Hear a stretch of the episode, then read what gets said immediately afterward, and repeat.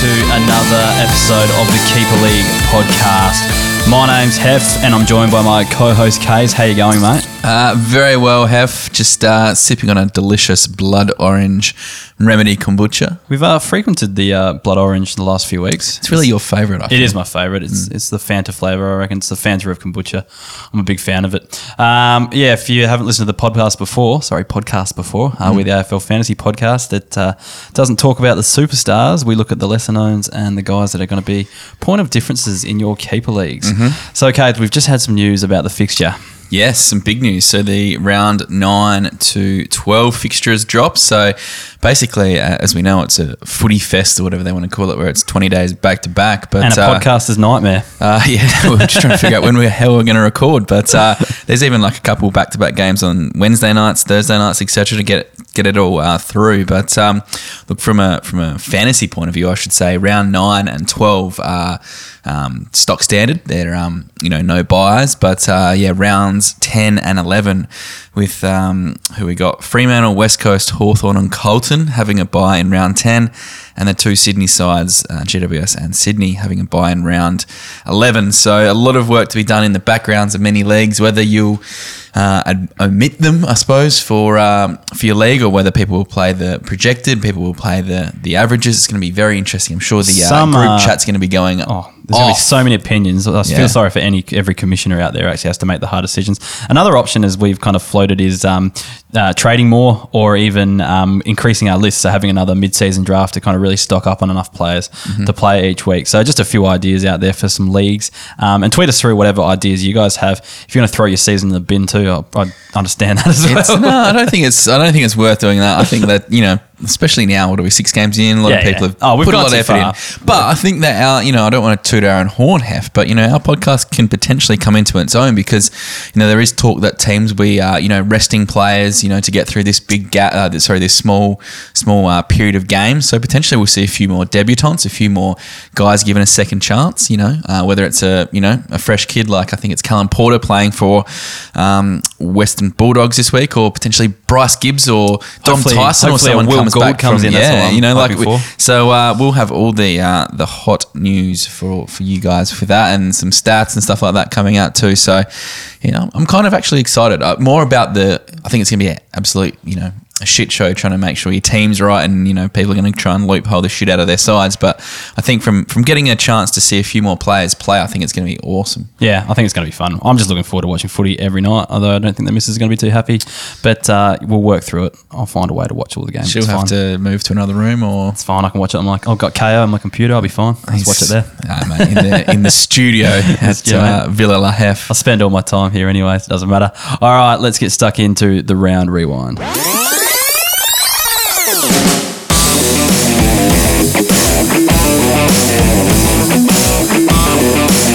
Okay, on to the round rewind, the segment where we go back through every game that happened on the weekend and have a look at the lesser known players, or the guys who aren't the superstars, and uh, see who scored well and who might uh, pop up and be a handy addition to your keeper league team. So, Kays, you had a look at Geelong versus Collingwood. I did. Uh, Thursday night, uh, very long time ago now, but uh, look, we started off with Sam Simpson. He had sixty-two points. Now, uh, footy Twitter was going off around uh, quarter time, half time, because he'd, he'd only got away to a bit of a slow start.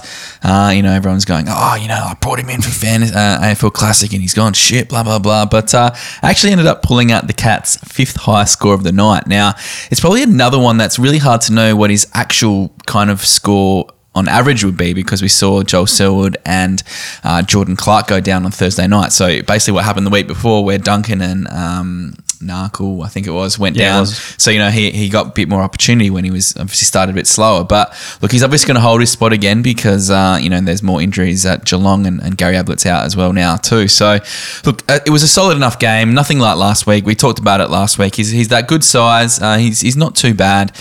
My kind of question is, he's been picked up a lot. He's eighty-two percent owned now in Ultimate Footy.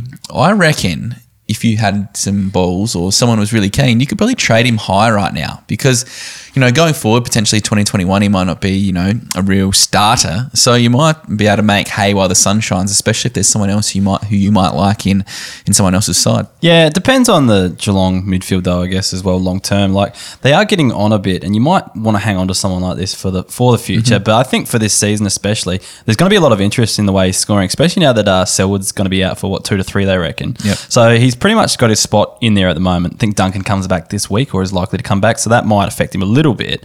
But look, because he's got the, the big score behind him, I guess, um, a couple of weeks ago, I think there's going to be a lot of interest there. So you should be able to make something out of him if you do want to take that path. Mm. Uh, Jack Stephens, the next one, uh, sixty-six points from him. Was probably far from his best game in terms of quality, but his scoring is slowly getting there. Uh, probably happy to give him some time due to his lack of footy uh, this se- uh, last couple of years, I should say, and injuries this pre-season. Um, you know, with a bit more game time under his belt, his scoring probably will improve. Um, obviously, the the injuries to their their midfielders, he probably should be the one to step up into that role. So, uh, a guy to target if you're probably looking at a flag, I think. Uh, centre forward. Um, you know, his his best is good. Uh, how good this year, I'm not too sure, uh, but we'll see. No, I think he's definitely got another level to go this season. So, especially now, it might get a bit more midfield time as well. Uh, Jordan Clark, probably the heartbreak story of the night. fifty-four points from him. He was absolutely flying early until his uh, disgusting shoulder injury. The long sleever I love from a kid. It's a real power move. Uh, Shane McAdam pulled it out last night. You know, you don't even, you know, like some of the younger guys, you go, oh, who the hell's that?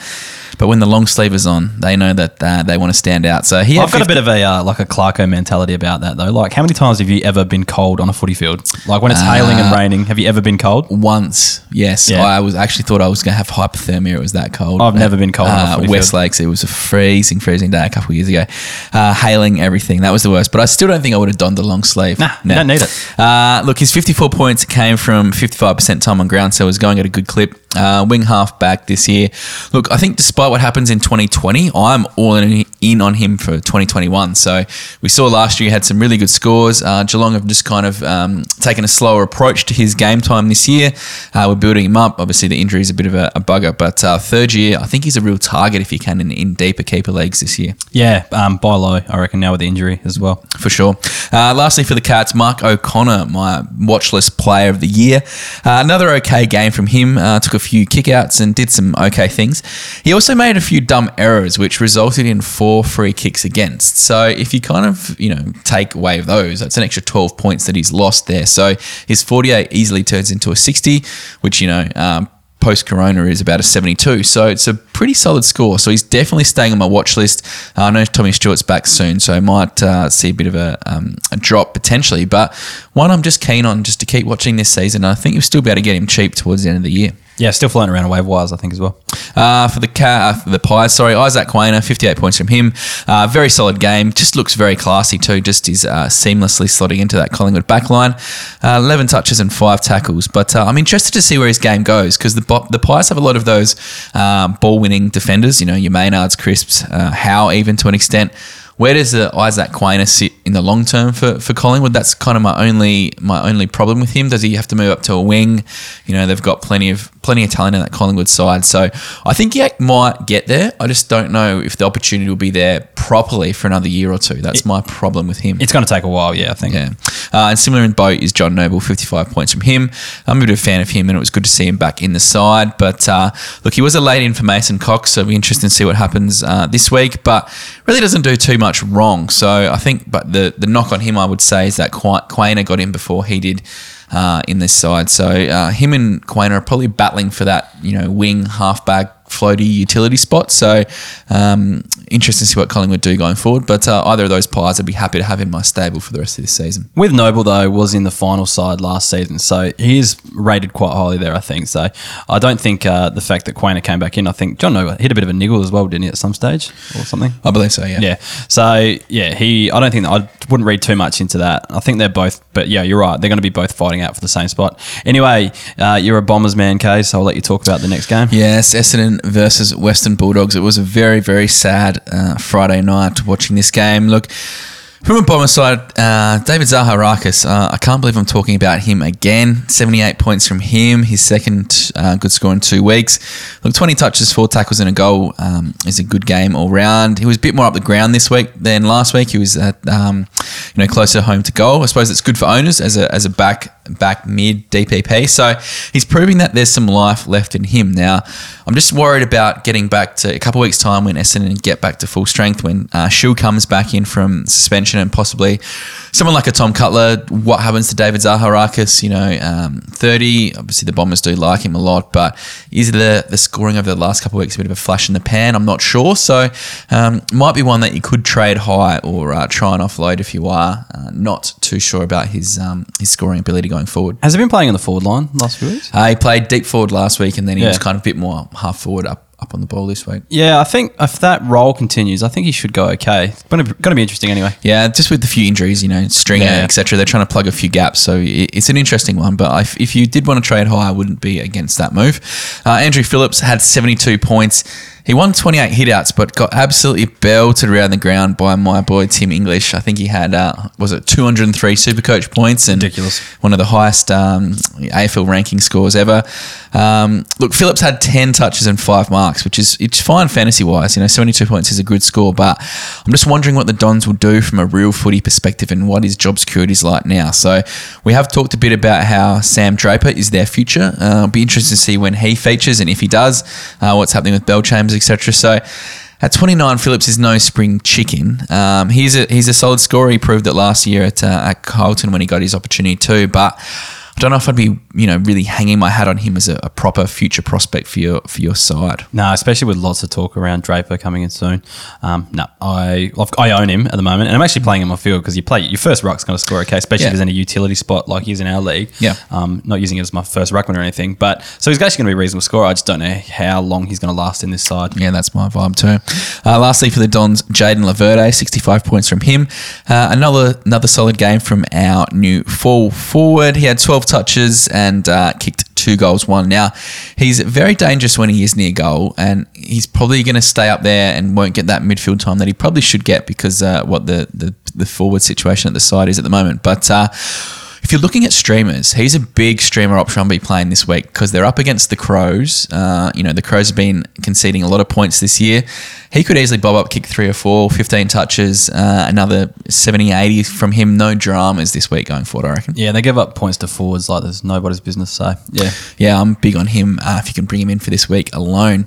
Uh, for the Dogs, uh, Cody Whiteman, he had forty-six points, was a pretty solid debut. Kicked nine, uh, sorry, kicked two goals, one with nine touches. He was a really prominent goal kicker as a junior, so um, he's that smaller kind of um, elusive, young, uh, small kind of goal kicking forward.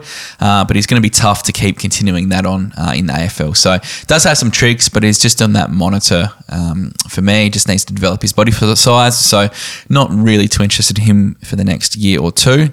And lastly, Josh Bruce, sixty-six points from him now.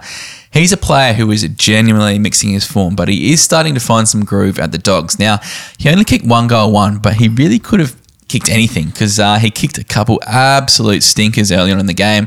Uh, the set shots are flying off his boot left, right and centre now. What I like about it, though, is his work rate's up and his clunking marks. Now, the Dogs are starting to hum too, so as a loophole option this week, uh, playing the Thursday night game against the Suns, I uh, reckon he could be a nice little one to sneak in there, but he is a tad untrustworthy. All right, you're on a roll, Kay, so I'm going to let you have a sip of kombucha. Yeah, yeah. Gorgeous uh, organic switchul blood orange kombucha, it's remedy delicious. kombucha, drink remedy, mm. and uh, I'm gonna let you keep going because I didn't Speaking watch of quick one any on remedy. On has um has um have you ever had the remedy cola? No, I haven't. Yeah, okay, hopefully we can get some of that in. I've heard some good things. All right, if you're listening, remedy, send through some uh, cola yeah. for us, please. Next time, cheers. If you can, we we'll take anything. Yes. um, rightio, G W S v Brisbane now. This is a, a guy who I'm kind of really liking the look of more and more. It's Aidan Corr. He had seventy-three points on the weekend and he's low flying in terms of fantasy and he's just been a pillar of consistency. Now, he's averaged sixty-six point six in his last five games. Now, that's a seventy-eight eighty average uh, post-Corona ball. So, and he's actually scored nothing less than fifty points. And what I love most is in the last five weeks, he's had sixty-five kicks and thirteen handballs. So his kick to handball ratio is a thing of beauty. He's taking the kick-ins at uh, G W S, which is surprising, but he's doing it. And he's only fifty-seven percent owned. So he's one of my big waiver wire players of the week if you can get him. Uh, when your defender's scoring nothing less than a fifty and uh, averaging sixty-six for your D four, D five, he is a steal off the waiver wire for me. Yeah, lots of kick-outs too. That, yeah, that, those yeah, kick-outs. Love them. Those numbers are awesome. Uh, Jai Caldwell, fifty-nine points. Uh, solid game from your boy Hef. Uh, only sixty-one percent time on ground. Now, this season his point per numbers uh, have been fantastic.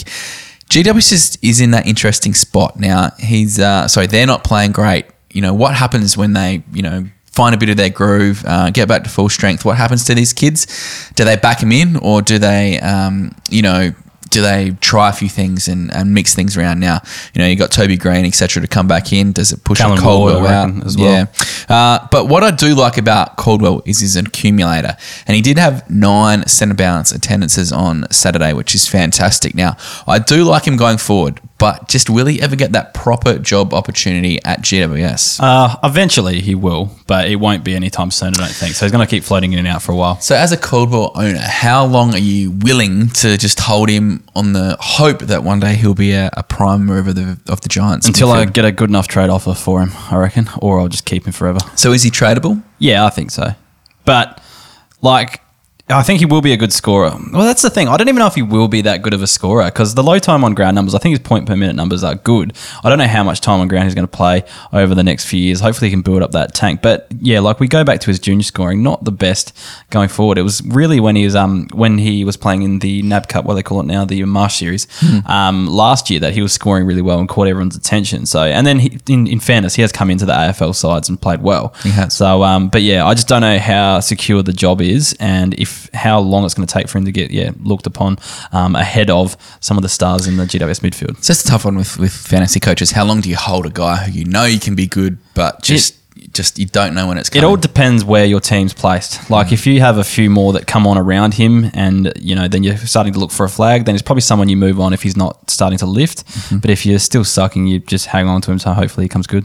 Now, another guy in that boat is uh, my boy Jackson Haitley, fifty-six points from him.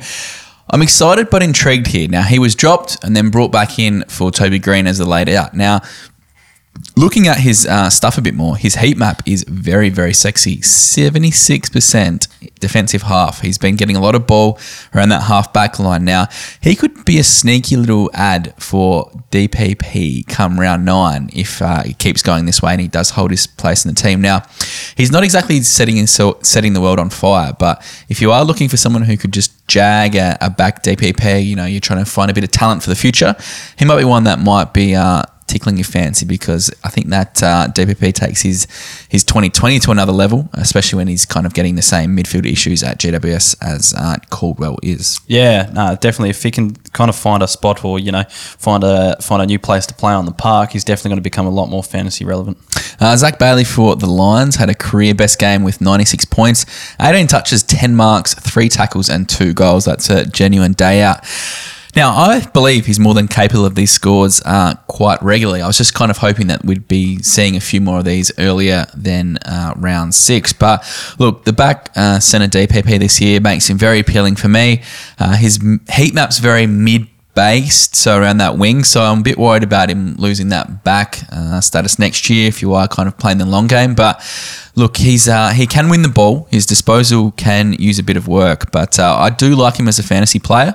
Uh, hopefully, he can kind of get a real clean run at it for the rest of the season with Brisbane, and we can really see some uh, some improvement for the rest of the year. But uh, he's one I'd be uh, you know fishing around for if I was uh, you know playing for the future. Yeah, I guess a career game so far. You just got to hope he continues.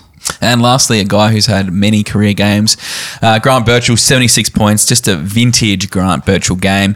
The sixteen kicks and two handballs, the kick-to-handball ratio we love, and a lazy eight marks across the back line now, all from sixty-four percent time on ground too. So his uh, points per number on the weekend was fantastic. I mean, points per minute number. Points per minute number, sorry. Uh, I've been talking for way too long. um, but uh, before this weekend, he's been a bit below par. He's only had the three forties in a row, but uh, this is what he can do. So he's one I'd be looking at if you are uh, hunting the flag. Um, probably not as high as some other players, but you probably get him for pretty cheap because, uh, you know, he's not going to be a keeper for anyone, and um, you might be able to get him off someone just to, to prop up your back line or give you some depth through this uh, crazy period coming up. Yeah, I think if you're flag chasing is a good one to look at. Keep right going, Kays. You're yes. smashing it. Smashing I, know, I need it. Another sip. That's all right. I've got just few, feel. I got a few games uh, back to back after you. Uh, if anyone's wondering why Kays is doing so many in a row, I I did watch Thursday and Friday, but Kay's beat me to the show, Doc, to actually do them. And I guess Essendon, I like to give done, him, you could have done Friday. I like to give you Essendon to talk about because then you give me Port to talk about. So and it just makes it easier. It'd be nice for me to talk about Port one week and just not talk about anyone. I find it just easy because I know the team like the back of my hand, so it's just you don't really have to think about when you're writing about them. Yeah. Anyway, but then Saturday, right. Saturday I had to look after some children, so I didn't get to watch any footy. I'm stretched up. I'm ready to go. All right, last game for a while. Uh, jump in. Gold Coast versus Sydney. Noah Anderson, seventy-six points from him. Just saw that he was the um, round six rising star. So uh, another one for the Gold Coast Suns. Rip, uh, rip, ripping. Wait, Noah Anderson. Yeah, over Will Day. Yes, that's, that's what I that's, just saw. That's a disgrace. I think that's just what I just saw. Okay. I've checked in. I, no, I think that's right. What I saw. That uh, doesn't surprise me. But yeah. He had a really good game out on the wing anyway for the number two pick. Um, I think he's low flying. He's uh, only sixty-nine percent owned and will only keep getting better, uh, especially with no row. I think he's just going to slowly lift his game up. I don't think he's that similar. He's not the same player, I should say, but still will be a very handy scorer. He's the outside player, uh, fifteen touches and three tackles, which is a very good game for that role. I want to kind of start leading a bit more hype around him. You know, obviously the, the rising star will lift him up, but he's playing a, a absolutely fantastic season. We've seen someone like Butterick kind of drop off the face of the earth, especially scoring-wise. Um, so it's good to see Noah just continually improving through twenty twenty. I'm only uh, outraged about Noah Anderson's uh, rising star nomination because I'm a Will Day owner. That's all.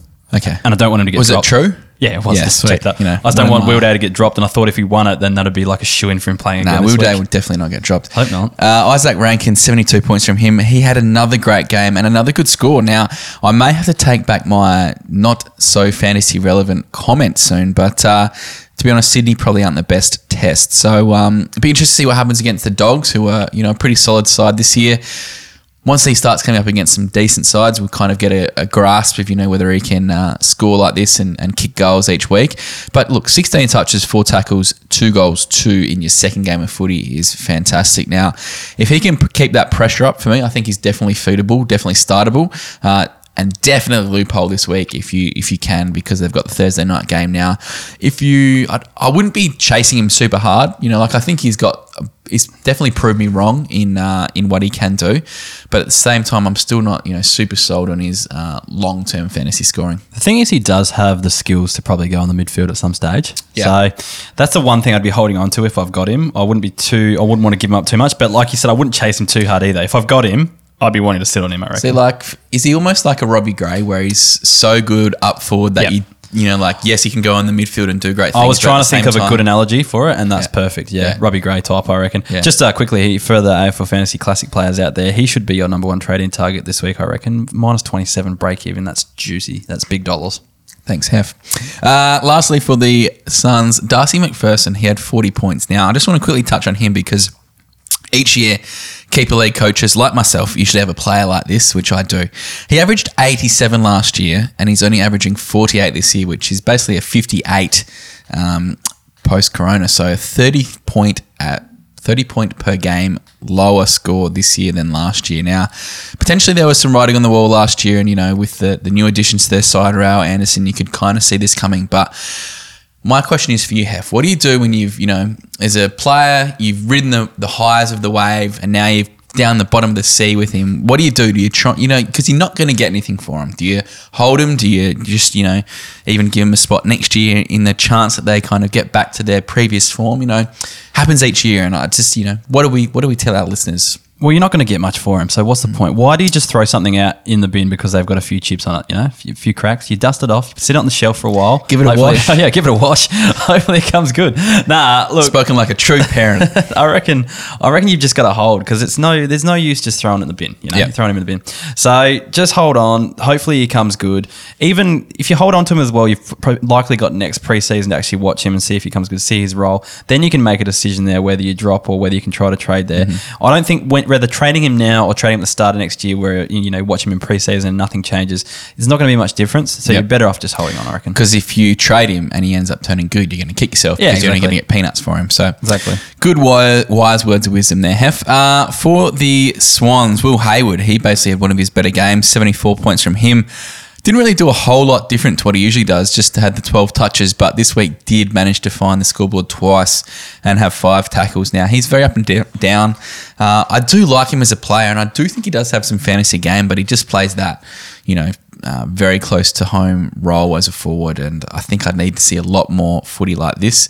Uh, potentially with a, a few injuries and, and outs for the Swans, he might get a bit more opportunity. So one to watch over the next couple of weeks. Uh, Riley Stoddart, he had fifty-seven points, um, managed to have a, quite a lot of turnovers back there in their back line. Um, started well, but only had five points in the last quarter. I thought I was actually watching him going, geez, where's this, uh, where's this guy come from? But did a bit of a deep dive into him. He only averaged seventy-six in the N E F L last year. Now, probably needs some higher numbers and better disposal um, to kind of justify a spot in that Swan side. But look, there's plenty of opportunities in the Swan side this year, um, and we'll see what happens with him. And lastly, oh, I'm actually going to talk about one of my former boys, one that went back in the scrap heap. We don't use the word boys anymore. We've had too many complaints. I'm embracing it. You can get rid of the word boy, but you know, like I would like to have my my family. We've and, had two. Uh, we've had two complaints now in the last. I don't know not complaints. No, I know they're not complaints, but we've just been touched on how often we say our, our boys. Now I'm, I'm just a bit self conscious about it. I think you can have a mini bus full of boys. A mini bus, yeah, oh, like no, ten or twelve. I think that's good. Yeah, it's like it's like a footy trip, I guess. That, yeah. they're, they're your boys. Yeah, them are boys. Okay, yeah. That's uh, a guy that was a boy and now is not a boy is uh, Ryan Clark. He so you can delist your boys as well. Yeah, yeah, boys come and go. Okay. Like, you're not always best friends with everyone. Yeah, true. Like, yeah. your local footy club, some guy signs up out in country yeah. for big dollars and just leaves you you're anyway. Still, so like, you still, you still like follow their progress, yeah, but yeah. you're not like in, yeah. hanging you don't around them every week. week. Yeah. Exactly. So, yeah. Ryan Clark's one of them. Uh, fifty-eight points from him. Uh, I, probably the guy we definitely didn't see taking any of the midfield points. Uh, he only had four C B As on the weekend, but actually outscored Rowbottom and Hewitt, who both had double-figure C B As. Now, I know uh, Hewitt's apparently got a bit of a niggle in his back, so potentially that's a, a reason why for his poor score. But look, he's has shown some scoring ability over the years. It's been very untrustworthy, I will give you that, but he has put up some big, big hundreds in his time at the Roos. The inefficiency is his killer, but there is opportunity there, probably more of that tagging role at the Swans. So the issue is, you know, he's a he's a mid-only, which makes his case tough to roster. But, uh, look, he's he's kind of playing all right with the opportunity given. So uh, a bit of an, an ugly ad, but uh, one that you could do if you are just searching for some mid-cover.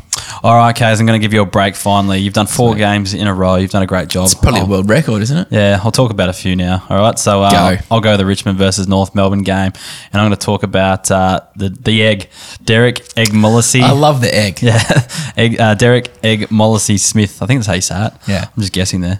It's um, just the egg. Yeah, I think so. Yep. Um, anyway, he had ninety-three points running our defence. And look, with Hooli out, he could be taking some of those touches that he was once getting. Um, we saw Jaden Short unaffected by his scoring as well. So I don't mm-hmm. think they're really going to affect each other. I think one's left footed, one's a right foot as well, playing opposing flanks. And it's an avenue to goal that Richmond like to use as well. So they like to kind of use pretty close to the boundary, play out pretty wide. So I reckon that his kind of um, game does suit their type of uh, game plan that they try to um, incorporate into their uh, attacking play. So uh, look, twenty-three disposals, had seventeen kicks out of those. That's a great ratio. He is super juicy. Another one that I'm uh, closely looking at in the fantasy classic formats, but if he's on a waiver wire, get on board, I reckon, because uh, over the next few weeks, especially if, like, I don't think Hooli's going to play again, to be honest. Um, Footy's not going back to Melbourne. He's not leaving Melbourne. Yeah. He'll probably retire at the end of the year. I think he's done. So cool. I reckon it's uh, now Short and maybe the Egg's time to shine. Egg. Egg boy. All right. Uh, Marlon Pickett is the next one. So where's he been for, I don't know, the last six months really since the grand final? But I'm glad to have him back. Uh, eighty-four points. Uh, playing the midfield. We know the midfield woes at Richmond, uh, missing quite a few. But he had seventeen, uh, sorry, sixteen disposals, seven tackles, kicked the goal.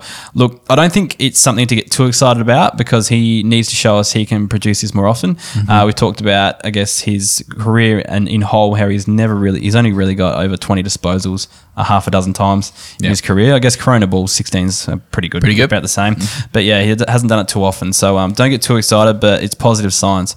Uh, Jason Castagna, um, seventy-six points from uh, the halfback flank, kicked a goal as well. So he's averaging forty-nine this year. A lot of people talk about him. He pops up a lot. Uh, should I grab him off the waivers? He's not really one no. I'm looking at for he's the kind of role he plays, but he does pop up with some good scores here and there. Uh, Jack Graham, we'll move on. Yeah. Uh, seventy-four points. Um, so, look, he decent score again. The kick-to-handball ratio is a bit of a worry. So, you had ten handballs and only five kicks, so double the amount of handballs. That's pretty standard for Jack Graham, though. Um, so, he had seven tackles that kind of boosted that number up there, and he's going to get those most weeks. It's just one that you do, your, you know, with Prestia and um, Cochin coming back in in a few weeks, is he one you really get too excited about and put, you know, invest too much in, or is it just a nice one to have on your bench that's scoring well at the moment? Uh, I think uh, they said that Cochin is going to miss this week, so he's got another week, and I so I'd still be pretty confident backing him in this week uh, against G W S. But going um, forward, like, how excited are you about this? It's yeah. a tough one. I, I rate him highly. It's just he uh, probably hasn't put up the numbers that he should have, I think. Um, but yeah, it will be interesting. I think when it comes back to full strength side, he, he might be battling in that in that team.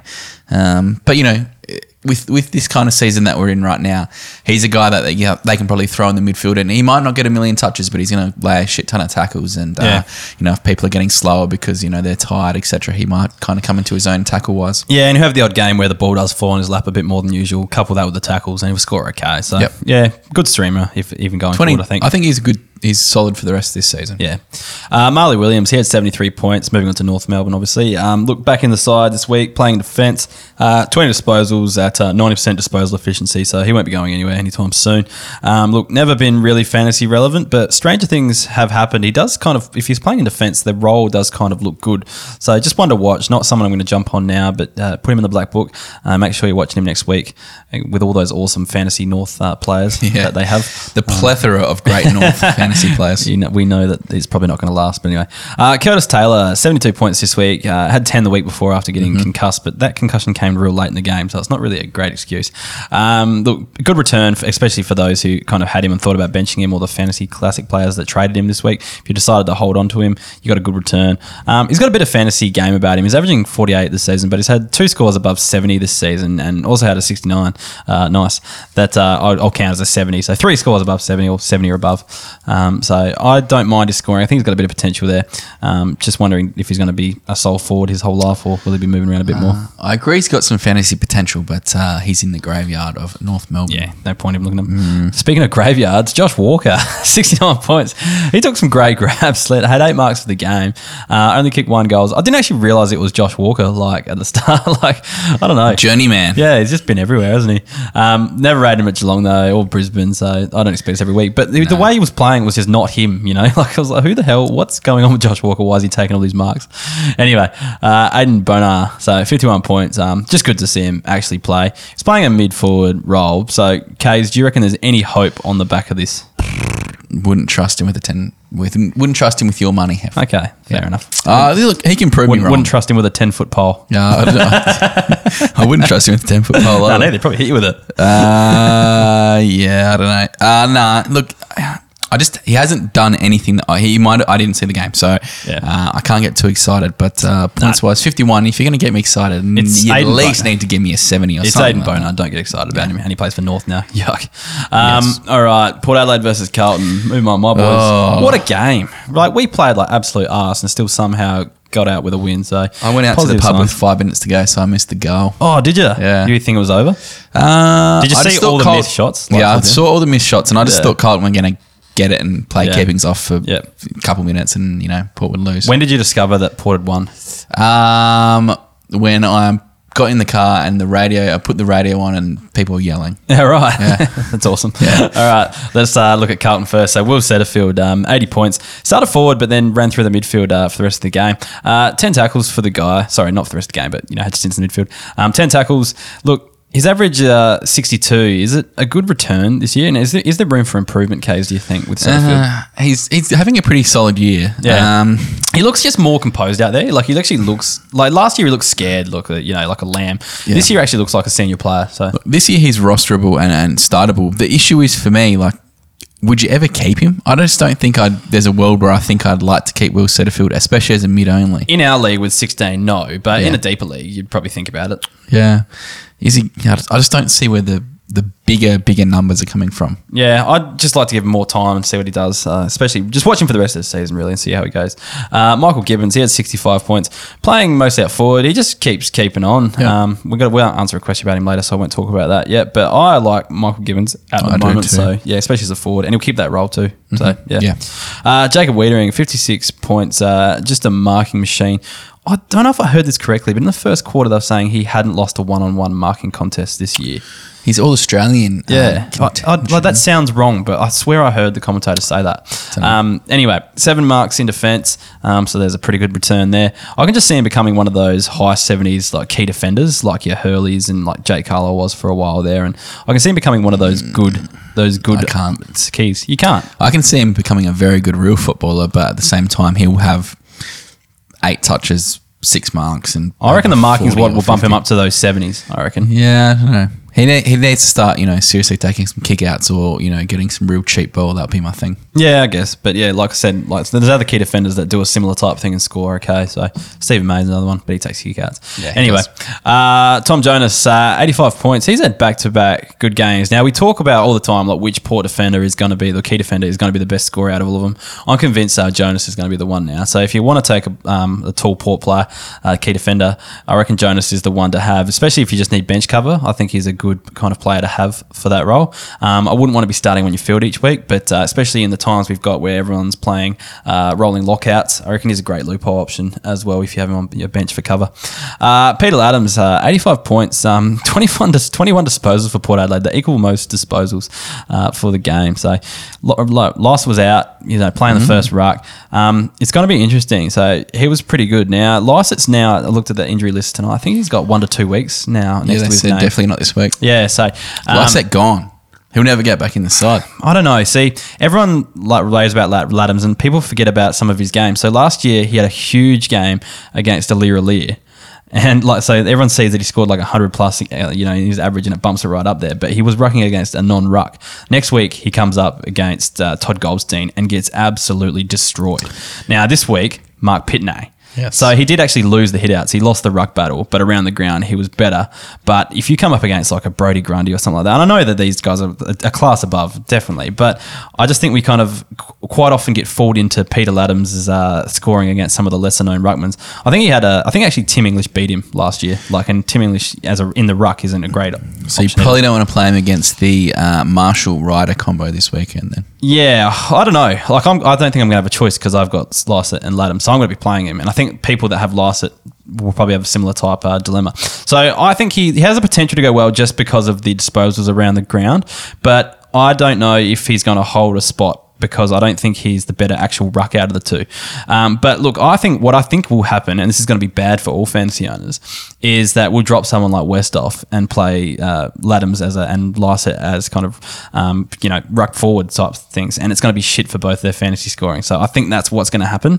And uh, yeah. You can't drop the Hoff. He's been woeful the last few weeks. He had one bad game, man. Nah, nah, he just doesn't offer a lot at the moment. He's so, the ultimate swingman, dude. He's yeah, all he's doing is sitting defence and not doing much at the moment. So, yeah. I know we've got a soft spot for uh, the Hoff on this show, but... I don't know. We have to move on. Uh, oh. Charlie Dixon, um, eighty-three points. So, seven marks, eleven kicks. He's the most targeted player inside fifty for Port Adelaide. So, if and Port Adelaide are the team that have the most inside fifty. It's because he takes up twenty percent of the forward line. He's that big, Hef. He is pretty big. But look, you've, if, if that's the case, if they're getting a team that has huge number of inside fifty and they go to him every time, surely this is going to equate to good fantasy scoring. So, he had three goals and four behinds on the weekend. Just imagine if he kicks straight. He turns up in, you know, Corona ball. Mm-hmm. That's huge for mm-hmm. key forward. Uh, second in the Coleman. I reckon every year, if you can get the Coleman medalist or, you know, the key forward that's kind of kicking the most goals, because I don't think the Coleman medalist is actually going to be a key forward this year. Um, they're generally, well, there's only two in the top five. So yes. I think, uh, but if you can get the better ones in there that are kicking goals, they're the ones you want to have in your fantasy side. So I reckon Charlie Dixon's really one to target. Uh, moving on to Zach Butters. So he had seventy-seven points and he's becoming a really good forward option. He's lively, but what's also great about him is that he can play a variety of roles. So they can chuck him on a wing, they can chuck him on the halfback line, and he just does the job. Like, and he just, you know, racks up touches. He plays his natural game. So he was um, responsible for a lot of inside fifties on the weekend. So he was mm-hmm. playing higher up the ground, and he still did a great job scoring seventy-seven points. Um, he kicked a goal too when he went up forward, had fifteen touches. Look, I reckon he's probably fit, fieldable, and I think he is actually going to develop into a good fantasy player. Um, if, especially if you can hold that forward role, I reckon he could be your, your mid to high seventies type player. I like him in there. Charlie Dixon's the favourite to win the Coleman now. Is he really? Mm-hmm. Yeah. I, well, well, the thing is, a key forward is always going to be, I guess, the most targeted thing up there. And Port really don't have a lot of avenues to go, except for this guy, Todd Marshall. Uh, sixty-eight points, um, playing higher up the ground, though, which I think is better for his fantasy scoring. He had uh, five marks, uh, fifteen disposals, and he's another one who's starting to become fieldable. Port actually... Port don't have like a, you know, big high averaging players, but they have a great spread of fantasy scoring. I think they're the best, one of the better fantasy scorers. I double checked this because I haven't updated the stats this week, but they're always up there with um, some of the best fantasy scoring, but it's because they have an even spread. They don't have a, like a huge, you know, some guy who's getting one hundred fifty, except when Rocky used to play last year. Um, so, yeah. so that's it can be a bit deceiving because people think, oh, I play Port players, they're going to get me big scores. They're not always, but they're going to have a good spread across the team. So if you're in doubt and you're looking for a streamer and stuff like that, guys like Todd Marshall, I think, are going to, you know, Zach Butters and guys like that are going to be good. As well as this next guy, uh, Sam May. So he had sixty-seven points. Um, you know, good first game um, playing uh, for Port off the halfback flank. Um, look, he should hold his spot, especially with uh, Burton out now. I reckon, R I P. Yeah, watch this space because uh, he actually has a pretty decent leg on his one. I know Port want to get more, you know, guys with uh, decent legs on the side. So uh, watch the space, watch the waiver wire. Could be a handy pickup. Rightio, thanks for listening to the Port Show. We'll move on to the Hawthorn-Melbourne game. Sam Wiedemann, sixty-seven points from him. Almost a career-best game. He uh, kicked three snags for the first time in his career. Um, definitely the best output. And he looked he's looked really comfortable the last couple of weeks. I think that's always been a bit of a knock. He's um, he's come to the side and been a bit timid and, and hasn't really made his presence felt. But look, with no T-Mac at the moment, he's uh, he's looking the goods. It's probably a long time coming, though. He's twenty-three years old. He needs to do show something now, especially if you are thinking about him from a um, fantasy perspective. And I do love my key forwards, but I just can't get too excited about him just yet. You can monitor him for next year, I think. But uh, look, with um, the, the Demons playing the Brisbane Lions this week, he has to play the best fullback in the comp, being Harris Andrews. So um, I would not expect him to be pulling out another, you know, Uh, fieldable game, I think, this week. No, it looks exciting, definitely. But, yeah, like you said, with Tom McDonald, I don't think – I don't know. I don't know how that's going to work. I don't think it's going to bode well for him no, in, the, in the short term. I don't know. Uh, Stevie May, sixty-four points from him. He's had three good games in a row now, um, averaging about eighteen touches a game. Look, I said it last week. He looks super solid. Uh, so do Melbourne. They're starting to play well. He just takes kickouts, he takes marks, he does a lot back there. So he's only sixty-eight percent owned, so still possible to get him into your side. Uh, I doubt he's a keeper. So if uh, you can, he might be able to get him off someone and you might be able to trade him if you're, you're selling high. So I think he's got a bit of uh, value around the market because, uh, look, he's in good form um, and, yeah, doing some good things. One of the uh, Keeper League's waiver wire podcast for members only. Ooh. One of the real one of the real uh, winners there, I think. So, uh, yeah. I think uh, he's one of the one of the champions of that podcast. And lastly for the D's, Luke Jackson, fifty-nine points from him. This guy is super exciting. Now, uh, he was one of the better underage scorers uh, last year, but a lot of his points did come from hitouts. So, uh, interesting to see what he becomes at A F L level, especially as Max Gawn's number two. Now, what I loved about him, I, I um, mean, hadn't really seen, obviously, a heap of him, but he's so athletic and his uh, ability to grab the ball off the ground at speed was sensational. Now, whether he ends up being a, a ruck long term might be the, the big question here, but he's an amazing hybrid player, and if he can hold that ruck status, I think he's one of those guys, um, you know, who'd just be a fantastic addition to any side. We'll probably end up being a D P P at some stage, whether it's, uh, hell, could even be centre ruck or forward ruck. Um, but yeah, fourteen touches, three tackles, three hitouts and a goal. Very exciting. And as an owner, I'm even thinking he, right now I would take him as my sixteenth keeper on my side. Yeah, nice. Well, there's in your team, so you got to be thinking about it. Look, you know, like those guys, I think there's always room just to take that one flyer. And if someone does something that you see right, just back yourself in. You said before, like holding ruck status would be huge, but mm. I think you more want him to keep your forward status or get your forward status. I'm not sure. Is he ruck forward? No, he's just a ruck at this but stage. They, yeah, they're using him as a bit of a forward. That yes, yeah, yeah. yeah. So you want him to get that forward status, and then he'll definitely be the second ruckman and do mm. a really reasonable job, kind yeah. of like Oscar Allen at the yeah. moment. So, well, yeah, he's so yeah. flexible. Yeah. Uh, Will Day, seventy-two points from him. Your boy, Hef, is he your boy? Yeah, yeah, he's because he's in my team. Okay. So I'll claim that one. He can fit on the bus. Sweet. Yep. I can just see you in a little minibus. Just uh, driving these guys around. uh, another good game by him. Um, And he was actually the four, uh, the Hawks' fourth highest point scorer on the weekend, which is pretty uh, pretty good for your second game. So nineteen touches and eight marks across that half-back line. Did have a few turnovers, but uh, look, as a kid, you can definitely forgive that.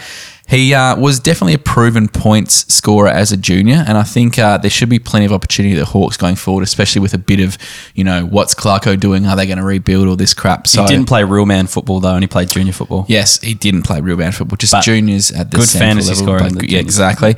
It'd just be interesting to see what happens because uh, apparently Jarman Impey's only a week or two away now. Um, Jack Scrimshaw probably should return to that side. So they do have a few guys they could put through that half-back line. Uh, just interesting to see where he, where he fits there. But uh, he's definitely... Definitely shown enough that he's going to be a good player, uh, but I think if you are an owner now, and you, you know, for us, uh, for you, Haf, if you're trying to keep him into your sixteen, you're going to need a few more good games, I think, for the end of the year to to keep him, wouldn't you? He's on my rookie list, so I can keep him for three more years, two more years. Uh, but um, look, I think, yeah, you, I don't think, I think he's showing too much that you can't drop a kid like this after two games of scoring well, especially the way Hawthorn are going. You want to develop these kids, surely. Mm-hmm. I think, yeah, Harry Morrison is the one that needs to go, Case. So. That's fair enough. he, he's he's like Ryan Clark. He's, you know, yeah. at another club he's at the moment. Kick, kicked him off the bus. Yeah.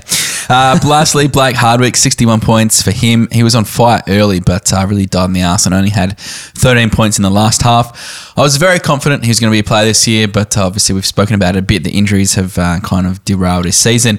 Look, he's only twenty-three, so there is plenty of time for him to bounce back career-wise. I'm kind of shocked that he's only fifty-five percent owned. Um, they do play Sydney this week, uh, so it could be a bit of a fill-up points-wise there. I think a bit of a waiver wire gold for me. I think, you know, he's he's putting a few good games together after a slow start to the year. So one I'd like to be buying stock in if you if you could. Yeah, been really up and down this year, but like the his his best has been probably good enough to be rosterable. So mm. definitely good to see him score, you know, two half decent scores in a row. Hopefully yep. he can do it for a third time this weekend. For sure. Heading west, Hef, what do you got for me at the Derby Derby? Uh, all right, Kays. Yes. Andrew Brayshaw. All right, seventy-three points on the weekend. Yes. seventeen disposals, seven tackles. Yes. Only two C B As. Mm. So more so playing on the wing though a bit more, but does spend time like forward. That. So, but still scored seventy-three points. Ah, seventy-three points, man. That's nothing. That's, that's a, like a mid-eighties. That's a, yeah, nearly a nineties for the, you know, post-corona. That's, yeah. So well, I think his confidence is building. He's, we're showing that he can chuck him anywhere in the food. He's definitely not too good for pod. Oh, I was going to ask because he's nah, too good for the nah. pod yet. seventy-three points, mate. Your hatred for Andrew Brayshaw. Your means, standards are no, slipping. This is fine. Your your dis, um, disgust or disdain for Andrew Brayshaw means I'm going to be able to talk about him for the next five years because you're never like, going to no, label him two G four P. It was just like, oh, Andrew Brayshaw's going to be the best thing ever, and then he averaged he like is. forty-six last year. Yeah, because it was his second year. His yeah. second year blues. It's a fact. It's his third year break. Is it his third year or is it his fourth year? I can't even know. I don't know. I can't remember. I think it, no, it's his fourth year, isn't oh, it? Oh, damn. Mm. Oh, so he's missed his third year. Fourth year breakout. It's the thing. It's the science. I'm sure it is. Yeah. Anyway. He's not too good for pod yet. He's, he's building. What he's if he building. does this again next? What if he gets eighty next week? What score does he have to get to next week to become two G four P? Uh, I'll have a look at his stats and we'll, I'll come back to you. You continue. All right. All right. Because I, I want the whole, all of our listeners to be getting around Andrew Brayshaw to become two G four P. I want them to be cheering okay. him on this weekend. You, so you, watching I'll his scores. All right. Crunching. All right, uh, Matt Tabernar, he had seventy-five points and kicked two goals. He's just a pretty consistent forward. Um, I feel like we talk about him every week because he does this, but yeah, key forward that can score like that uh, pretty consistently, uh, one to be looking at. Uh, Blake Acres, so second game for Fremantle. He had sixty-six points, uh, seventeen disposals, thirteen handballs though, that's disgusting.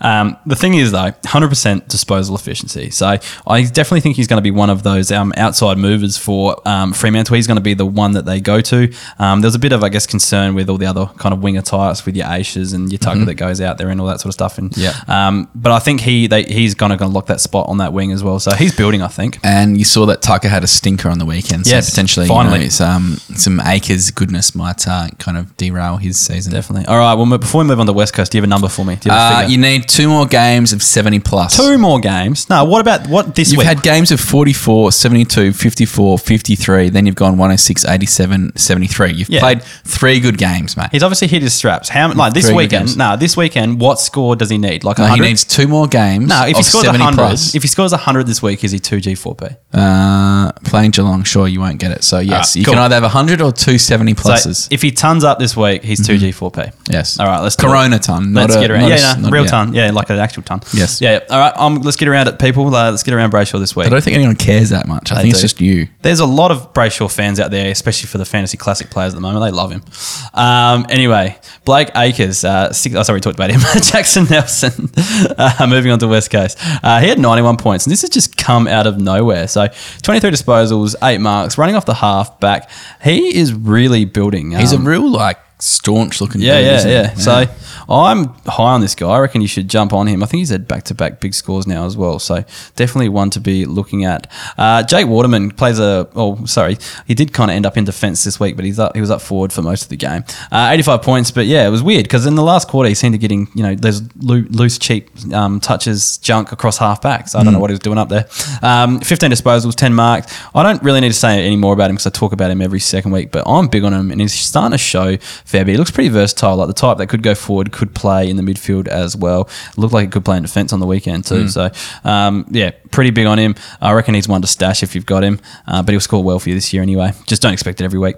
Uh, Josh Kennedy, seventy-eight points and kicked four goals. So we always talk about the old dog like this. He'll pop yeah. up, especially against weaker sides, and kick mm-hmm. some you know decent scores and uh, score okay. So he's a great streaming option, I think. Um, so he's worth having, just especially if you're on a rolling lockout. Collingwood this line. week, it's tough. Yeah, I guess Darcy Moore. Yeah, he might he might struggle a bit more, but yeah, we'll see how it goes. Um, Liam Duggan, uh, mm-hmm. seventy-eight points, uh, nineteen disposals, sixteen kicks, uh, eight marks, averaging sixty-two now. So, Kays, he's one of he's on your bus. Uh, he's not bit, on my bus, isn't he? No, nah, oh, he's yeah. not my boy. Okay, just because he's in my sight, he's not my boy. Right. But uh, he could very well be on the bus by the end of the year because. Well, I thought he just gets on the footy trip, like if he's in your team. Um, so he jumps on the bus. I have like a bit of an invite only. Jeez, yeah. I wouldn't want to play at your club. Um, uh, but yeah, look, he's he's gone sixty-nine, seventy-seven, seventy-eight in his last three, and uh, yeah. I was trying to offload him to anyone who would take him for something just to, you know, um, get me, you know, a midfielder or something like that for the rest of this season. But no one wanted him, and now I'm laughing because uh, he's becoming one of the, the Why more... Why didn't you offer him to me? Just, I've offered him to everyone, and everyone's like, oh, me. Liam Duggan shit. I did not. I'll know. go through my emails. I did not get a trade. I send you personal emails for every player. No, I got a notification that says a trade has been offered. I bet you it won't be there. Yeah, well, whatever. But yeah, anyway, he's looking really good. Um, I... I do kind of feel that he is a bit of the the next wave of the the Shepherd Hearn. I know I talk about it a lot, but he's getting a lot of cheap ball in that West Coast backline, and I'm liking it a lot. What was silly on the weekend? All of them went well. Like Shepherd yeah. went well, Hearn yeah. went well. Like how much ball was going on? Like what's well, going on? Obviously, they they could chip around a lot because Fremantle aren't much chop. But, but is it also just returning home to Optus Stadium too? That there's a bit more space. It's M C G size. They yeah. can chip around and do that a bit more potentially. But uh, Duggan's playing really well. Yeah, yeah, no, I agree. Mm. All right, uh, Adelaide versus St Kilda. We got to love ourselves some Monday night football. It makes Monday so much better. Kays, I know I, you're not a fan. Yeah, I didn't I didn't hate it yesterday. I love, love Monday is my shittest day of the week, partly because it's the first day of the week, but it's also my busiest day. I just watched quarters one and four and snuck Big Brother in between the oh, two. Jesus, you're, oh, I guess you probably don't have a choice on that. I don't no. think that was your choosing. I was about to give you a shit, give you shit there, but I guess if you have You know to, when you're made to watch something and then you're kind of that invested that you have to know what's going on anyway? That's where I'm at at Big Brother this year. No, I thought you meant just Missus made you watch well, it. Well, yeah, but that was the main point. But like, you know, I wasn't totally anti, but uh, I, I guess if it was a hard. good game, it would have been tough. This is where this is where it's going to be. This is where the next what is it, twenty, thirty days are going to be some relationship stretching uh, times. I'm lucky because I can retreat down to my studio here, so and I've got the K O that I can chuck mm, it on. So that's to. what I do because last night I was actually like, you know, you can have the T V tonight because I've had it for the last four nights. Yeah. So I'm generous. If like there's that. any um, uh, Keeper League listeners who are electricians bed. that might want say, to uh, put a you can move into put a uh, new antenna in my spare room, I'd be uh, yeah very thankful. Just get the K O and the Google Chrome. Perfect. Yeah. Yeah, I can. Yeah, I've got a T V in there. I can stream it through my Beautiful. laptop. All right, let's actually talk about this game. Okay. Uh, Tom Duday, so the captain of the Crows for the next Gun. few weeks. Uh, eighty-eight points, ten marks. Look, averaging sixty-eight point five this season. We've flagged this for weeks now that you need to pick him up. Is he two G Ks? Close. It is close. sixty-eight point five is pretty good for a defender. Uh, and, yeah, look, just the, the – what I saw last night, his his intercept marking is amazing, and the ball is always coming into their forward line. Yeah. Like he's going he's to taking kickouts too. Well, yeah, another another eighty ridiculous. next week. Surely he's two G. Uh, probably. Yeah, yeah. So yeah. I never would have thought that at the start of the season, but anyway. Uh, Ben Keys, eighty-six points, third best. He might be leading the Crows best and fairest. Oh, I think Rolly O'Brien's got that in the bag. No, or Tom Duday. Yeah, that too. No, he's top three in the Crows best and fairest. Wasn't he tagging Gresham though? Uh, for a period. Then he got off the chain. Well, Ben Keys had like twenty-four touches. Yeah. Maybe Gresham should have been tagging Keys. I don't know. Look, he is a real fantasy option, especially as a forward. Yeah. I just don't know. Like if Crows are talking about they get three first round picks next year, yep. if they pick up three mids, they play them straight away. Well, the way that Chase Jones and Ned Hendry are playing, uh, I would not be picking them. They're giving them donuts. Well, apparently the Crouchers might be on the way out as well. Like, that's not actually, you know, justified, but that's what the commentators were saying, that Crows should trade them. Do you reckon? And looks, it sounded like Brad Crouch actually wanted to go out last year. Do you reckon it could be a possibility? Why, why do the both the Crouchers have to go together as well, which is kind of funny? Yeah, they're a package deal. Yeah. It's like a giant twin. Yeah. Anyway. Um, look, for for Keys, honestly, like, yes, you can bash him as a, you know, he's a crappy tagger and potentially the disposals aren't always good, but he's one of the guys that's actually trying to win the footy for the Crows and actually oh, doing some hard life, stuff. Yeah, yeah, and he's playing well. Like, yeah. get on board the train because if someone wants the footy that bad, they're going to tackle, they're going to kick, they're going to do whatever they can to to uh, you know, stay on that side. So do you honestly think up. in mm. three years' time mm. we're going to be looking at Ben Keys as a great fantasy scorer and still playing football for Crows? Uh, would you have said the same thing about Jared Lyons five years ago? Uh, well, yeah. I, I reckon I would have. Yeah. yeah. Uh, you know, like he's not potentially not as polished as Jared Lyons, but, you know, like that's what made Jared Lyons good at the Crows. He was a scrapper. He did the right things and he got opportunity somewhere else at Gold Coast. You know, like, sure, he's not going to be the greatest player of all time, but, you know, and pre- he's potentially not even a keeper. But, uh, look, he's serviceable this year. And if you're going for a flag, he's going to, you know, treat you well. You heard it here first. Ben Keys is the next Jared Lyons, according to Kays. So we'll have to wait and I see. I have a lot of love for both of those guys. So, all right, uh, Daniel Talia, uh, seventy-three points, uh, thirteen kicks. Just showing respect for for a good score. We do that here. We don't, you know, it's down there a lot. It's down there a lot. Don't advise picking him up, but uh, you know, respect. Good score. You're contributing to the fantasy community. I like that. Uh, Dougal Howard moving on to the Saints, uh, seventy points. God, I wish this guy still played for Port Adelaide, but we'll move on. Uh, looking really settled in that St Kilda defence. Uh, seven marks. What'd you get from a packet of crisps? No, nah, we got uh, f- another first-round draft pick because we traded with Paddy Ryder. So, yeah. Mm. And something like, like something else. A good first-round draft pick? Uh, I can't remember which one it was. It was a late one, um, yeah. but I can't remember who we actually picked up with him. I think it was it Mitch Georgiades? I don't, don't know. know. It was, yeah, one after that maybe. I think he's a good player. Yeah. Um, anyway, so anyway, seven marks per grade ratio, yep. Uh, there's hope for him as a fantasy player. That's there what I was is. trying to say. Definitely. yeah. Sorry. All right. Uh, sorry to read through my notes there.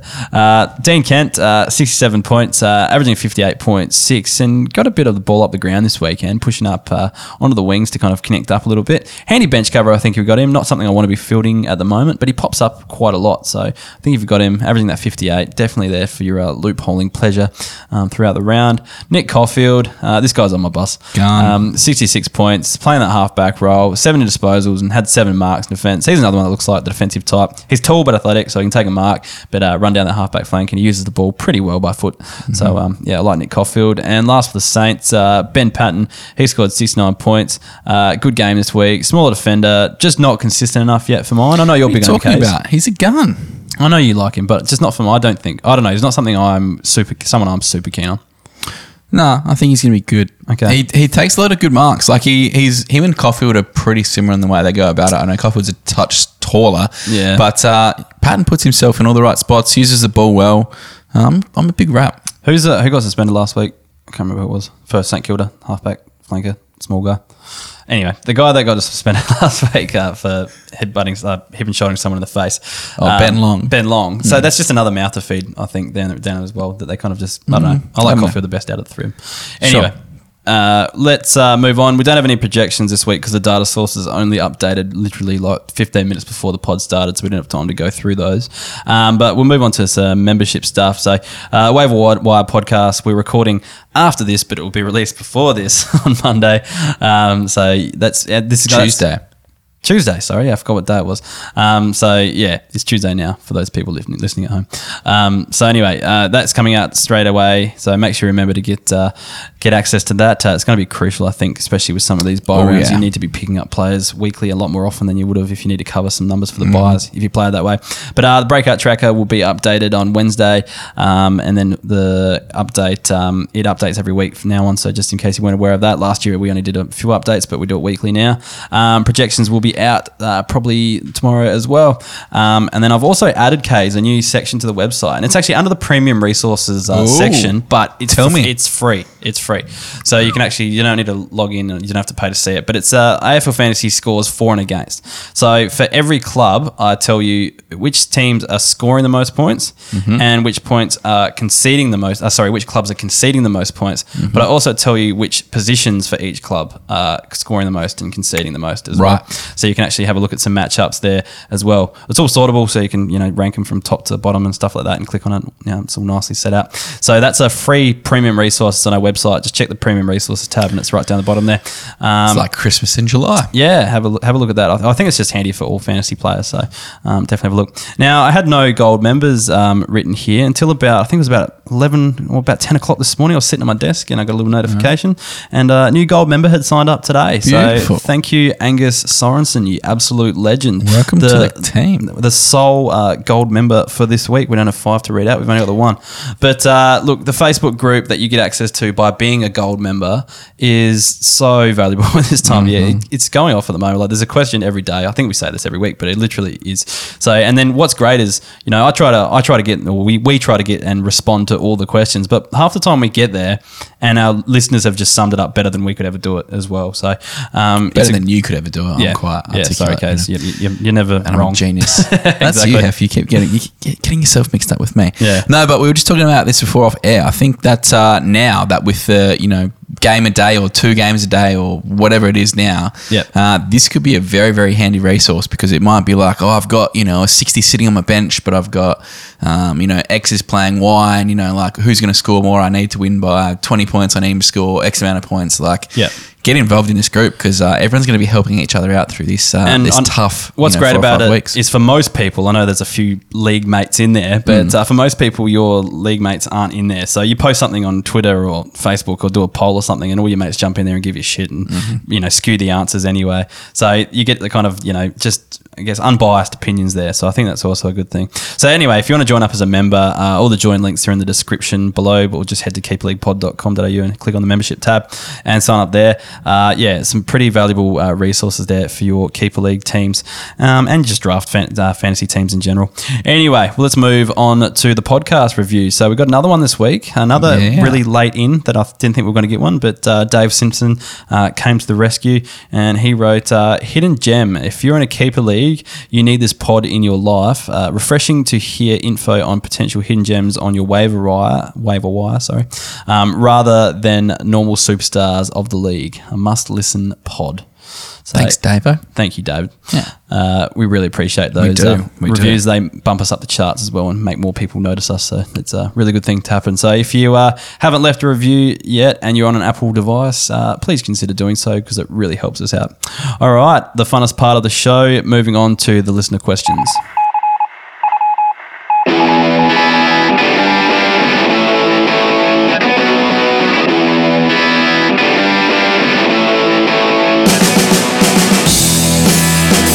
Moving on to the listener questions. Uh, if you want to send us a question ever, just get into contact with us on Twitter or on Facebook. We put out a weekly post uh, looking for questions. So keep your eye out for those and chuck some in next week if you want them answered on the podcast.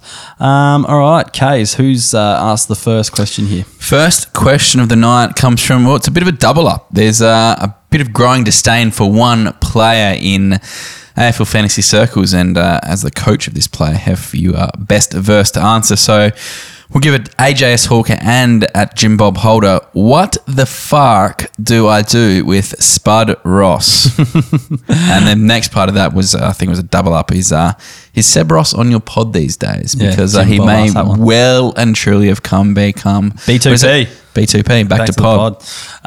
Um, yeah, look, uh, he's not worth anything at the moment. So it's just like saying, should I put him in the bin? We said this before. Or should you just keep him and make sure, you know, just in case he comes good.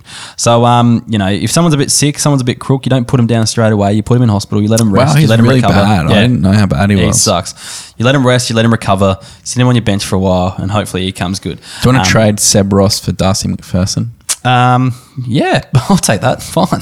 Sweet. Trade deadline's finished in our league though, unfortunately. No, we're going to open it up. I'm going to pressure the commish. Oh, I'm going to pressure him not to.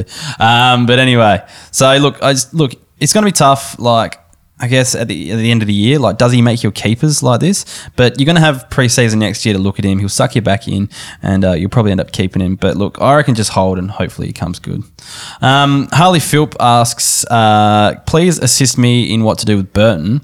I love being a, I love him being a Port fan and think he can be a great scorer as he showed off on the weekend. But he's always getting injuries and it's a little and it's frustrating the hell out of me.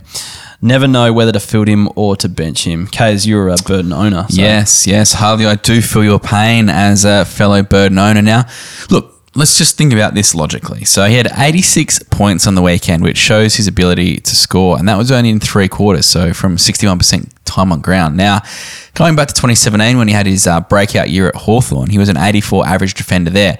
He does a lot. Like he, he takes the kickouts. He's got plenty of class, port light the ball in his hands. So for me, he's you just got to hold him. He's only twenty-three. There's still plenty of life left in him. And like even looking back at his scores this this year, so he had seventy-nine points in round one. Then he had thirty-eight points in round two, which was injury affected uh, against the Crows. So kind of give forgive that game. Uh, then he came back against G W S, had fifty points there. You know, first game back. Maybe some rust, and then he busted out eighty-six points out of three quarters. So he's definitely he can definitely score. So just uh, be patient. Um, hopefully, he might come back for a finals tilt for you this year. I can't remember where I heard it, but apparently he reckons himself that he battles to get up weekly for games. Like after Ryan one Burton. game, he's that sore, that close to injury, the body's that cooked, even up like weekly. It's a big battle to even get right. Like barely trains because his body's so cooked. This sounds like someone who wants to poach Ryan Burton off me. No, I don't want him because of that news.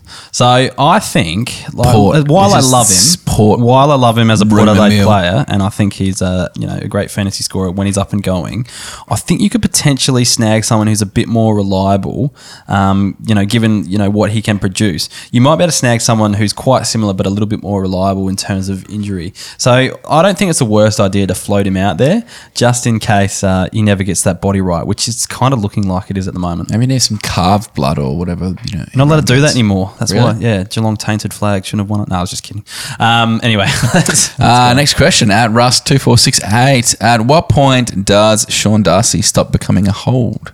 I think I'm stuck with him as all of my ruckmen are getting on a bit. Gawn, McAvoy and Segler. Yeah, look, if you play with two rucks, then I think you've got a bit of an issue. But if not, you've You've got Gawn and then you just hold him on your bench, don't you? And play him when he's injured. He's still only twenty-two, so rucks take a bit of time. Does. Um, you know, Scott Lysett, to lose a bit of that puppy fat. Scott Lysett took twenty-seven to twenty-seven to get one hundred games. You know, yeah. Sorry, he's not still on ninety-nine and didn't play on the True. weekend. So, you know, some just come good after a while. But if you've got Gawn, it doesn't really matter. The only worry is that if you if you play two rucks on the field, then you might have to try to move him on for something else. But, you know, play McAvoy and Segler. I don't know. I'd still, I'd still rather him. I'd still rather him than those two. So, yeah. It's just the injury factor. Me too. Me yeah. too. Anyway. Uh, Dave Simpson, uh, L D U going to get a run this year? Uh, I was doing a bit of L D U research for you, Dave, and I believe he's a big chance this week. He played a, a good trial game a couple of weeks back, um, but they said he might need one more hit out. So whether it's this week or next week, look, I hate North Melbourne players fantasy-wise, but look, they're at rock bottom. So there's every chance that he gets a crack soon, but what we see from him uh, is a bit of another question. He's a, he's a fantasy tease. He had that weird... Uh, Uh, salary cap, you know, uh, hype a few years ago, and it's never really developed. So, uh, one I'm I'm happy to look at, but I'm not going to get too excited for. What was his injury? Was it turf toe? I don't know. Was he's always got groins or something like that. He's, he's more injury prone than Ryan Burton. Yeah, oh, it's not one I'll be looking at just for that. I, I can't. I couldn't trust him after his history. Uh, next question at G- D J four Brooks. Um, is Sam Wiedemann worth an early flyer playing as a solo key forward? Uh, we talked about this earlier. Like, I don't mind it, but just what happens when Tom McDonald comes back? What is he back this week? I don't know. Yeah, I think he might be close. Um, I just can't see him scoring super consistently, not just yet anyway, but he'll be a serviceable backup this year anyway, mm-hmm. if you're thinking of him that way. Yeah. Uh, at Peter Stoddard, uh, packing it in early for twenty twenty, just like Sebros. Uh, can only keep six. Who are some good buy-low candidates to keep for twenty twenty-one and be- uh, beyond? Obviously, players uh, would be two G, four P, so maybe not contractually able to answer this question. That's true. Thanks, Pete. Thanks for your question. Nah, look, uh, if you're only keeping six, uh, well, we're definitely out of our out of our depth talking about those guys, but it would make draft night very fun if you're only keeping six. Well, it'd be long. That's yeah, it would sure. be long. Well, you know, more beers, more banter, more more sausages, whatever, yeah, more K F C. They're like silent until everyone like gets. That's true. Like, there's not much yeah, fun until it's done. Talking. But uh, I think if you are only keeping six, you just need to take the best six. I wouldn't worry uh, too much about stretching. You know, like a, you know, going for that potential breakout because, you know, you you, you know you try and get someone like I don't know. Um, What's his name from like you'd go, oh, I'm going to stretch on Connor Blakely because I think he's going to have a really good year this year. And then he doesn't, doesn't end up playing. He's not best twenty-two. So just go with your best six. Uh, but if you do want to stretch, look, I think Jaden Short's probably one with no Bashar Huli there next year. Uh, your boy Jimmy Warple has had a very down year. You could probably grab him for cheap, I think.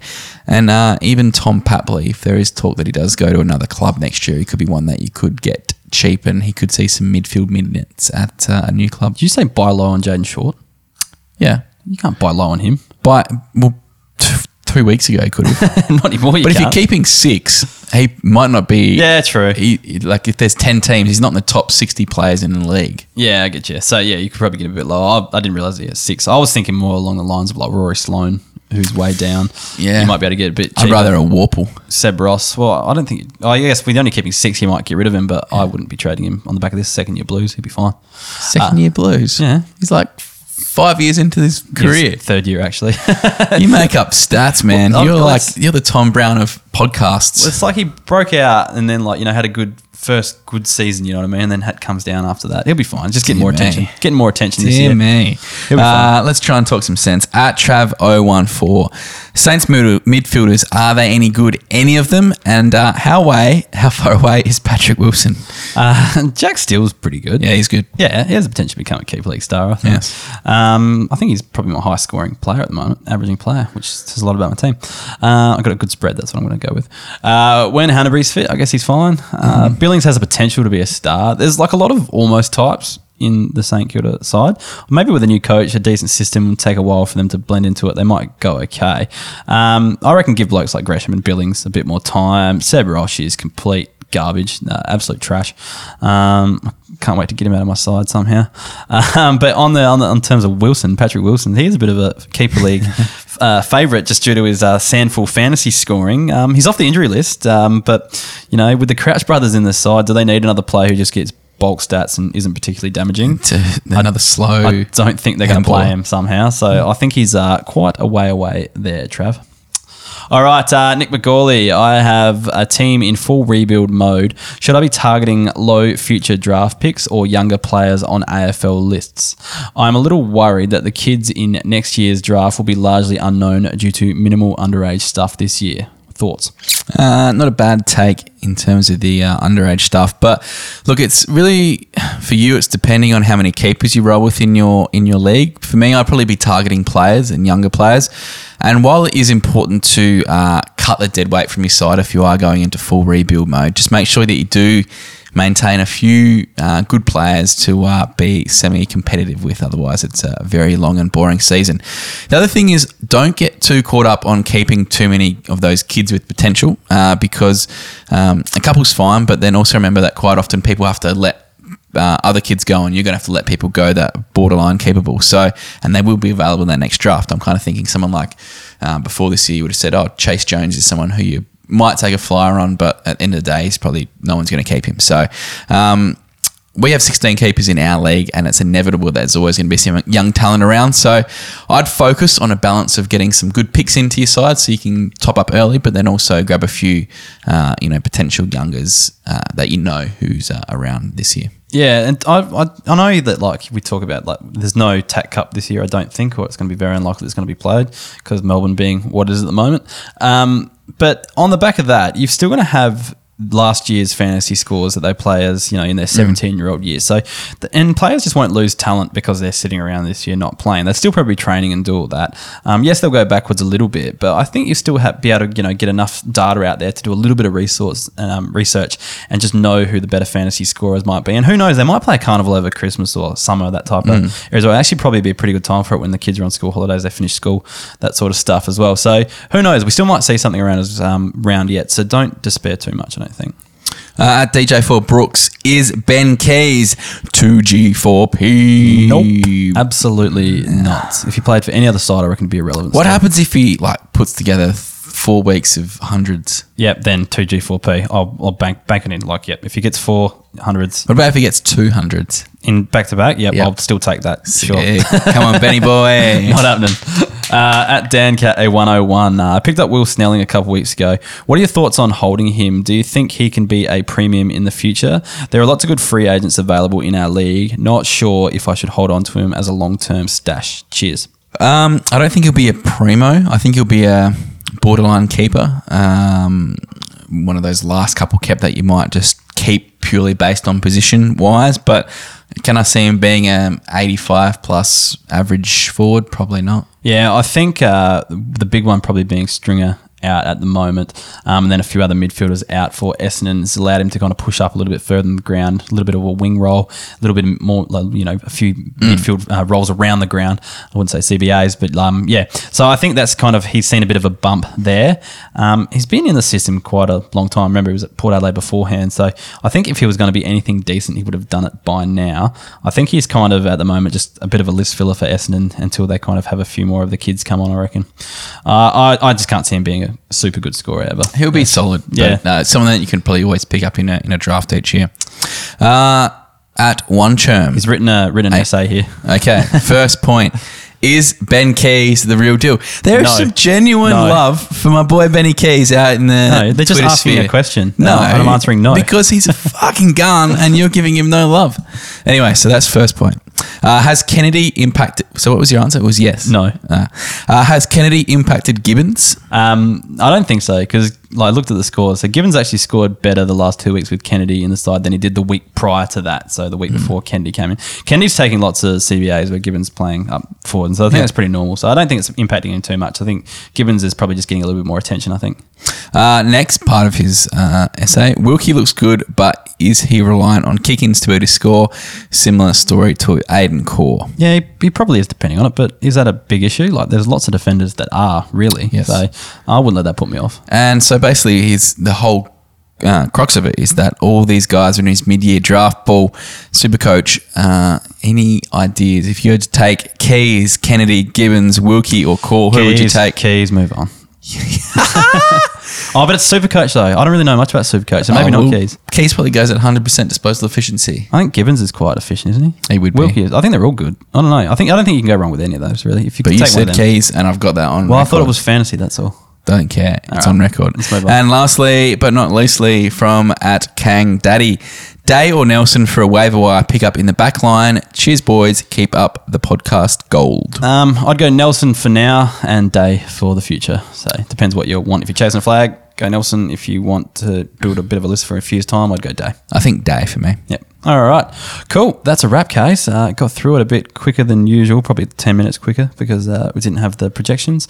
But, uh, yeah, still another solid pod. It's going to be very interesting to see what happens over the next few weeks. We're mm. considering maybe doing more than one a week. Um, just at the end of each round, we get together and do maybe the pod. Some special guests. Maybe a few league mates or some other special guests from around the place. We'll have to wait and see and see who we can rope in. But, uh, yeah, it should be interesting. And, um, yeah, we'll keep you posted on what's going. Um, there might You might see a drop of social media slash website content just to kind of make up for it. We still have to work and things like that, so it's a bit hard to get everything I mean, done. Hef has to work. Yeah, sorry. What, what do you mean? You're the video dude. Oh, sorry. I thought you meant I don't usually work. No, no, no. Like I do. I did just have two weeks off, so yeah, um, that has helped. But anyway, we might. Uh, yeah, but my Ben Keys related Twitter gold will still continue. Yeah, mate. I'll give you the footage and you can edit the uh, video just to put your Ben Keys stuff out there. Okay. All right. That's gonna get you that. Well, is Ben Keys good? Yes. And then that, yeah. cut it up. It's yep. going to be sick. Yeah, okay. You learn how to I need to learn it. how to use stuff. All right. Uh, thanks for listening this week. Uh, we'll be back next week uh, for another episode. Take it easy. Bye.